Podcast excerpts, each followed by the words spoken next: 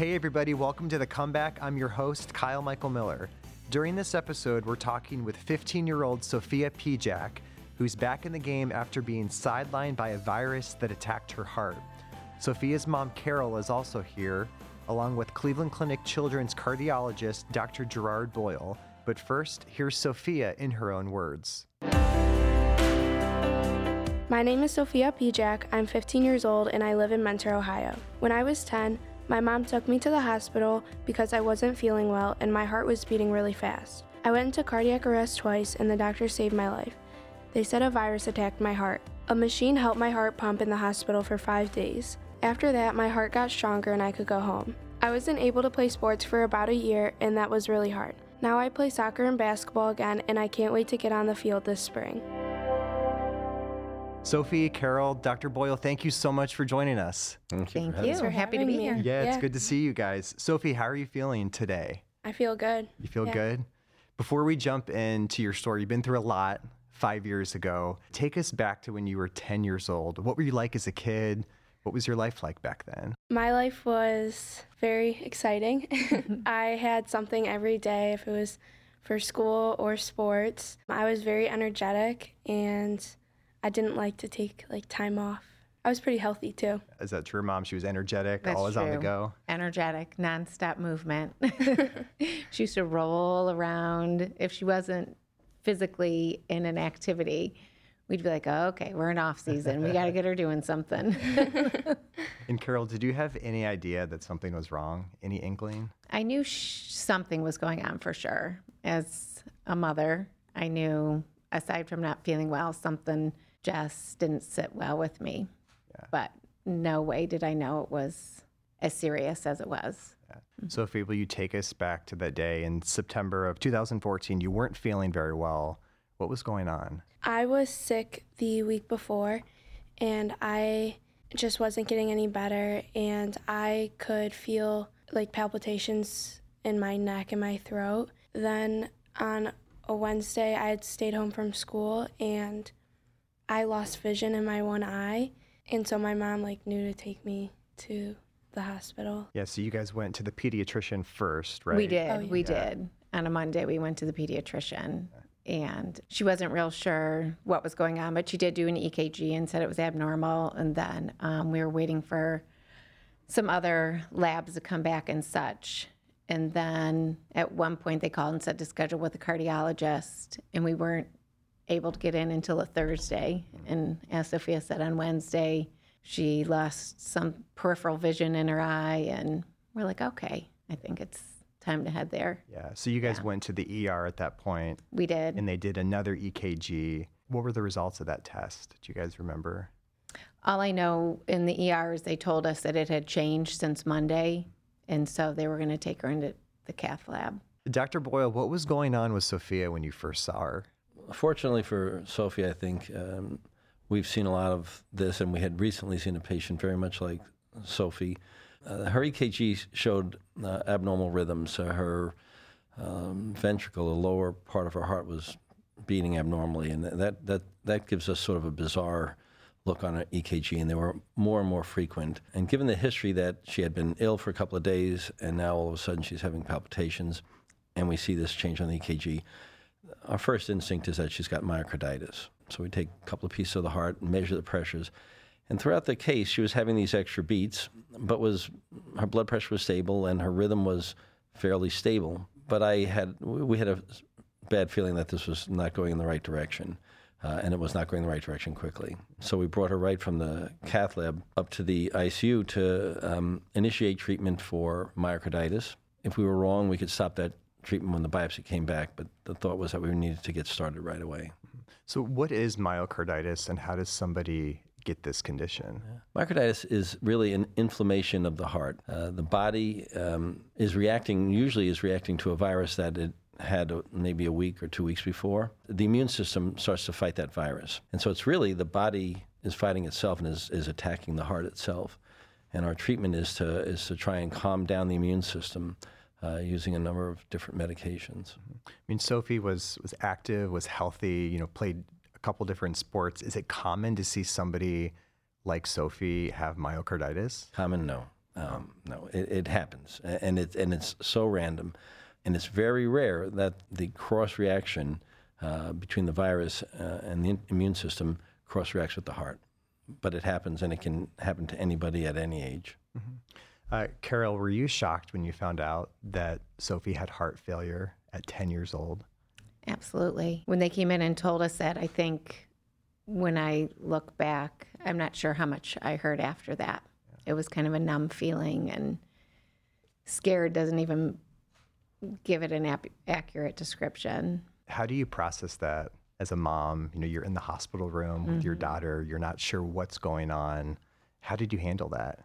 Honestly, my husband and I are looking at each other in shock, trying to listen to the information that was being given to us.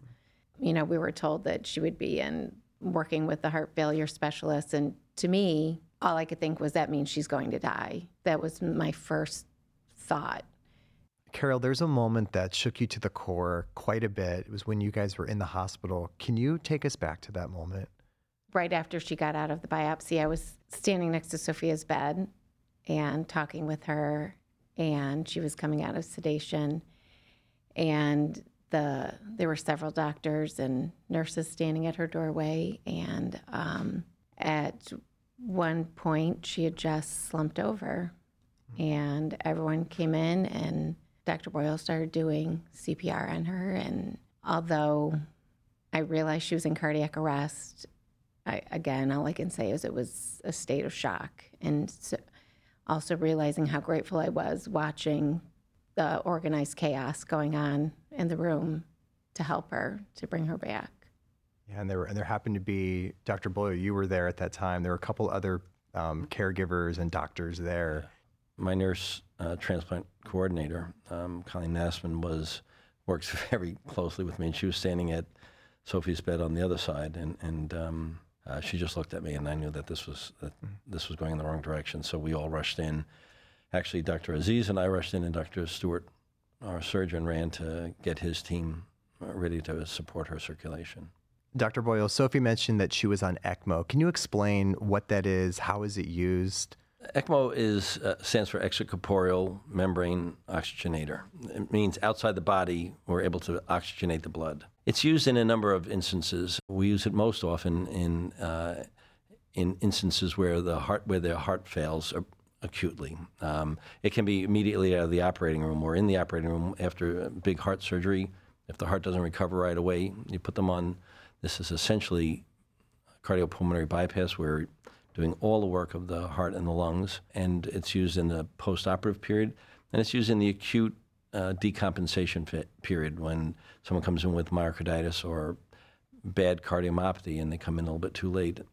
We're able to cleanse the blood, support the the the body, give oxygen to the organs, and most importantly to the heart and to the brains, uh, and to allow them to recover uh, until the heart takes over again. While we were doing compressions on and off, we were moving Sophie's bed and all of her medicines to a larger room where the uh, surgical team was already setting up the ECMO circuit. Sophie looked up at one point after I did a couple of compressions and said, I love you.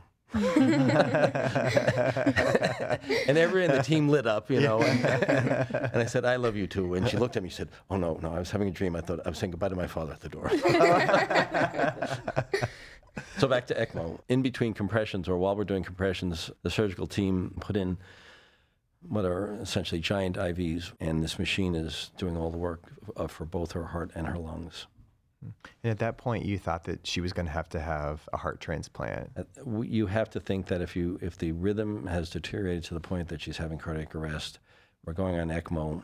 Uh, we have to start thinking about heart transplant. But then a couple days later, her heart started to recover. Yeah. How often does that happen?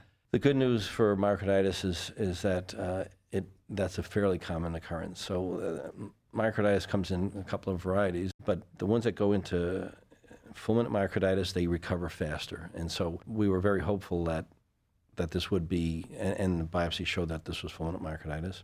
We were hopeful that this would recover quickly, and so um, we were very gratified to see it start to come back. Carol, you had support from your family, from friends, from your church, from strangers. Mm-hmm. How much did that support mean during that time? It was critical to our well being for sure. We felt the support. It also, with Sophia's older brother and sister, we knew that they were being well taken care of while Michael and I were at the hospital with her. The prayers, you know, uplift the heart. So we needed that. We needed that. What was the recovery process like for you? It was hard when I knew what was going on and I was awake all the time, so it was boring just sitting in the rooms.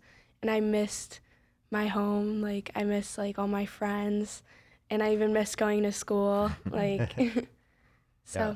But know that you were determined to get better. And I also heard that you hung up your jersey yeah, in the hospital room. How did that help you stay motivated? that just like reminded me that when I get through this, like I get to go back to be playing soccer and basketball, and I just it was a good reminder to look at to know that I had something to go do after all of this. Yeah, but Dr. Boyle didn't let you play for a year. Yeah, I had I mean, how could he do that, right? was Yeah. that was that year pretty tough for you? Yeah, it was. It was hard, especially because I've always played sports. So I didn't really know what to do with myself. I would go sit at the practices and watch for a long time, which was good. But it was hard just not being able to go and play. Do you remember the first day that you were able to play sports when when Dr. Boyle cleared you and you got that okay?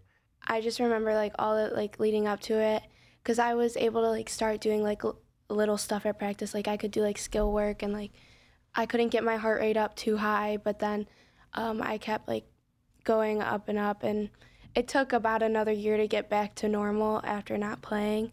Mom, when you look at Sophie today, isn't it amazing how far she's come? It is amazing. I trust me, especially being the mother of a teenager. Sometimes when I'm frustrated, there's always that in the You back don't of my frustrate mind. her, do you? Never. I'm, Never. I'm the perfect oh, child. okay. I think um, that's part of the gift to remember how um, valuable life is and what a gift she is to us. And yeah, it, it it's pretty cool, you know, to look at her and say, I can't believe that's where you were. Well, we're going to play a quick game called Go Fish. We have a fishbowl in studio. So, Sophie, if you want to take the lid off the fishbowl, there's actually, we're going to give each of you a question. Um, so, Sophie, do you want to go first? Pick a question out, read it to us, and then you can give us your answer. What would you like others to know about myocarditis? I think your mind and like your mental state plays a big part of it to not like think like you're going to die during this or just to stay positive during it will make a big impact. I feel like that had a big part of it, especially with my family like with all the support that we had. It helped a lot on the whole mental part of it. Mom, do you want to pull one? there's no trick questions in there. So, Now, what's one life lesson learned from this medical journey? Hmm. Just one? No. you can do a couple. Well, one for sure is to trust your instincts, especially as a parent. I know that was a big part for me because I knew something was going on early, earlier than probably medically, you know, it was indicated. So that was very important for us because I know we had talked about it several times that she was in the right place at the right time for all of these pieces to fall into place to help her recover. All right, Dr. Boyle. What advice do you have for someone trying to stay positive during a health scare? I think it's important to, to be informed. Think about uh, when you can put put yourself together. Um, think about the choices and the options that are being discussed with you um, by the medical professionals. And if you don't like the answer, ask the question again. And if you don't get the answer you want, maybe it's time for a second opinion. You need to trust your, your caregivers and, and the, their surrounding and using your maternal instinct uh, to say that this is the right thing. Uh, once you have that, then then staying positive uh, becomes a lot easier. As Sophia put it, you know, as well as it can be put, having a positive mental attitude really is uh, almost equally as important to, as some of the medications that we're able to give these these patients or the treatments we do. I fully believe that we, we heal ourselves. So we are just about out of time. Do you guys have any any closing thoughts today? Anything else to say? We're grateful for Dr. Boyle, Dr. Aziz, Dr. Stewart, Nurse Colleen, and the dozens of other people that helped Sophia come through this healing journey. You have no idea um, what she did for our team. You know, during when she was still uh, on ECMO and still intubated, she was still smiling, and she's the only patient I've ever had that asked for a selfie while she was intubated. um, uh, and her positive attitude from the get-go helped helped our team. We were we have some difficult challenges, uh, and we're we're just humans too. And through that illness, uh, Sophia helped us, uh, and you have no idea how important when she was coming back to clinic we looked forward to it. Oh, Sophie's coming in this week. I mean, we all looked up to it. It was something that lifted our spirits, and, and Nurse Colleen was just uh, almost giddy whenever whenever Sophie was coming because we have so many sad stories, and when you have somebody that is so positive, it it really helps the, the whole healthcare team. And I think if you even talk to anybody who's who's met you, has cared for you, they always say, "Oh, Sophie, oh, we love her. Oh, she's great. she's so positive. She has a great smile." Yeah. Yeah, Yeah. absolutely. Yeah. Well, thank you guys so much for coming in and sharing your story. We really appreciate it. Thank you, Kyle. Thank you. Thank Yeah. you. And thank you everybody for taking the time to listen. You can find additional podcast episodes on our website, clevelandclinic.org backslash podcasts, on iTunes, SoundCloud, Stitcher, and Google Play.